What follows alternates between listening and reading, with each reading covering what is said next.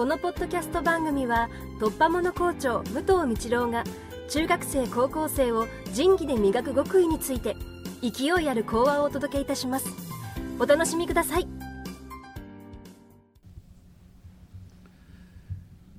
えー、素晴らしい天気になりました。なかなかいい天気でねこういう会を迎えられるっていうのは少ないと思います。桜もまさに満開。君たちにとって記念すべき日になりました。芝高等学校への入学おめでとうございます。義務教育を終えてこれから高等学校でそれぞれの夢に向かって進んでいく時がやってきました。君たちの先輩である114回生はこの春3月2日に芝を巣立っていきました。そして君たちが芝高等学校へ入学してきました。中学の時代に先輩たちに多くの背中を見せてもらい憧れと不安とそれぞれの成長に先輩たちが力を貸してくれたのと同様に今度は君たちがこの芝学園を引っ張っていかなければいけない。114回生の背中はもう見ることはできないけれども正門の海玉先生の横のところに紅豊という桜の木と思い川という2本の桜の木を114回生は残していってくれました。きれいに花をつけています。ソメイヨシノに比べると八重桜ですから少し時期が遅くなる。この入学式に合わせて彼らはその2本の木を残していってくれました。ぜひとも今日帰りに、その2本の桜を見て、そこに、えー、記念碑が立っていますから、それを眺めてみていただけたらなというふうに思っています。6年間、一貫校ですから、もしかすると君たちにとっては、馴染みある学び屋で、いささか緊張感、高揚感、他の同じ高校1年生に比べると少ないかもしれない。がしかし、そこは芝で学んだ皆さんであるから、自分の中で高校生活の新たな目標なり、これからの第一歩をどういうふうに進めていこうか、そういうことをきちっと考えられると信じています。学校は本来君たちにとって楽しい場所であることが一番だと思っています。そのためには順法自治の精神にのっとって、きちっと君たちがルールを守って、その中で自分の可能性を最大限引き出す努力をしていかなければいけないと思います。中学校の時には、水泳で言うならば、先生たちが前に立って、ここまで泳ごう。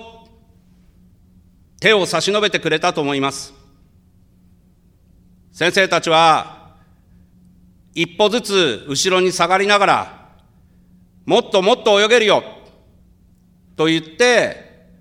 君たちの可能性を少しずつ前で先頭に立って引っ張ってくれたと思います。これからは高校生活になると、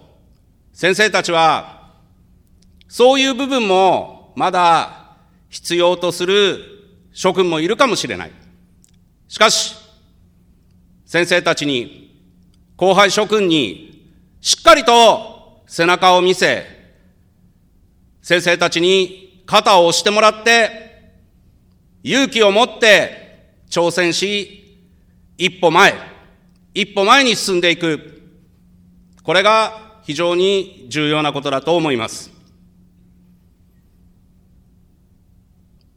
三代校長の渡辺海玉先生は、年頭の訓示、毎年1月1日の日に学生たちを集めて、必ずハンデをしたように話をされたそうです。その話は、諸君は、これから日本の中堅を担う人材になるのであるから、心身ともにしっかり修行をしなければいけない。こういうふうに毎年のようにお話をされたというふうに伝わっています。修行というと、今の時代、苦しいことを自分から進んでやらない時代です。ともすれば、転ばぬ先の杖をいっぱい用意してもらっているような時代です。君たちが果敢に自らの高みを目指して、研鑽を積んでいく。これが非常に重要なことだと思います。中学校までにいろいろと仲間、先生たちから教わった経験、この経験を今度は研鑽という形で自己の研究とともに己を高めていく努力をしてほしいというふうに思っています。私も校長になって2年が過ぎ、今年は3年目になります。2年間ずっと言い続けてきたことは、その高みを目指して研鑽を積むということです。それと同時に、朝礼でもよく話をしました。先生方の言葉、友達の言葉、これからは君たちには、多くの書籍やいろいろな情報で、たくさんの言葉が降ってくるというふうに思います。それを自らの判断のもとで選んで自らの力にしていかなければいけない。これが高校生としては大事なことだというふうに思っています。先生方の言葉、仲間の言葉、その言葉を、多くの言葉を拾い集めて、高校生活、君たちの上には高二高三もいます。先輩たちの背中を追いながら、後輩たちに立派な背中を見せながら、芝高校の生徒として、さらに飛躍をしてほしいというふうに思っています。先生たちは、君たちのそういう成長を楽しみにしています。中学校から高校になるとき、ただ一日、日にちが変わったように思うかもしれないけれども、今日は自分の決意を新たにして、自分の限界を超える目標を立てて、それに向かってしっかり努力できる、そういう決意の一日にしてほしいと思います。週が明けて8日になると、120回生という中学1年生が入ってきます。まさに君たちは中堅として、これから芝高校を担う生徒として、立派に活躍してほしいというふうに思っています。私たち教職員は、みんなが楽しい学校であり、自分たちの夢に向かって努力することに全力で応援をしていきたいと思っています。時には厳しいことを言って、君たちの方向を定めなければいけないこともあるかもしれない。がしかし、先生方の言葉、しっかり受け止めて、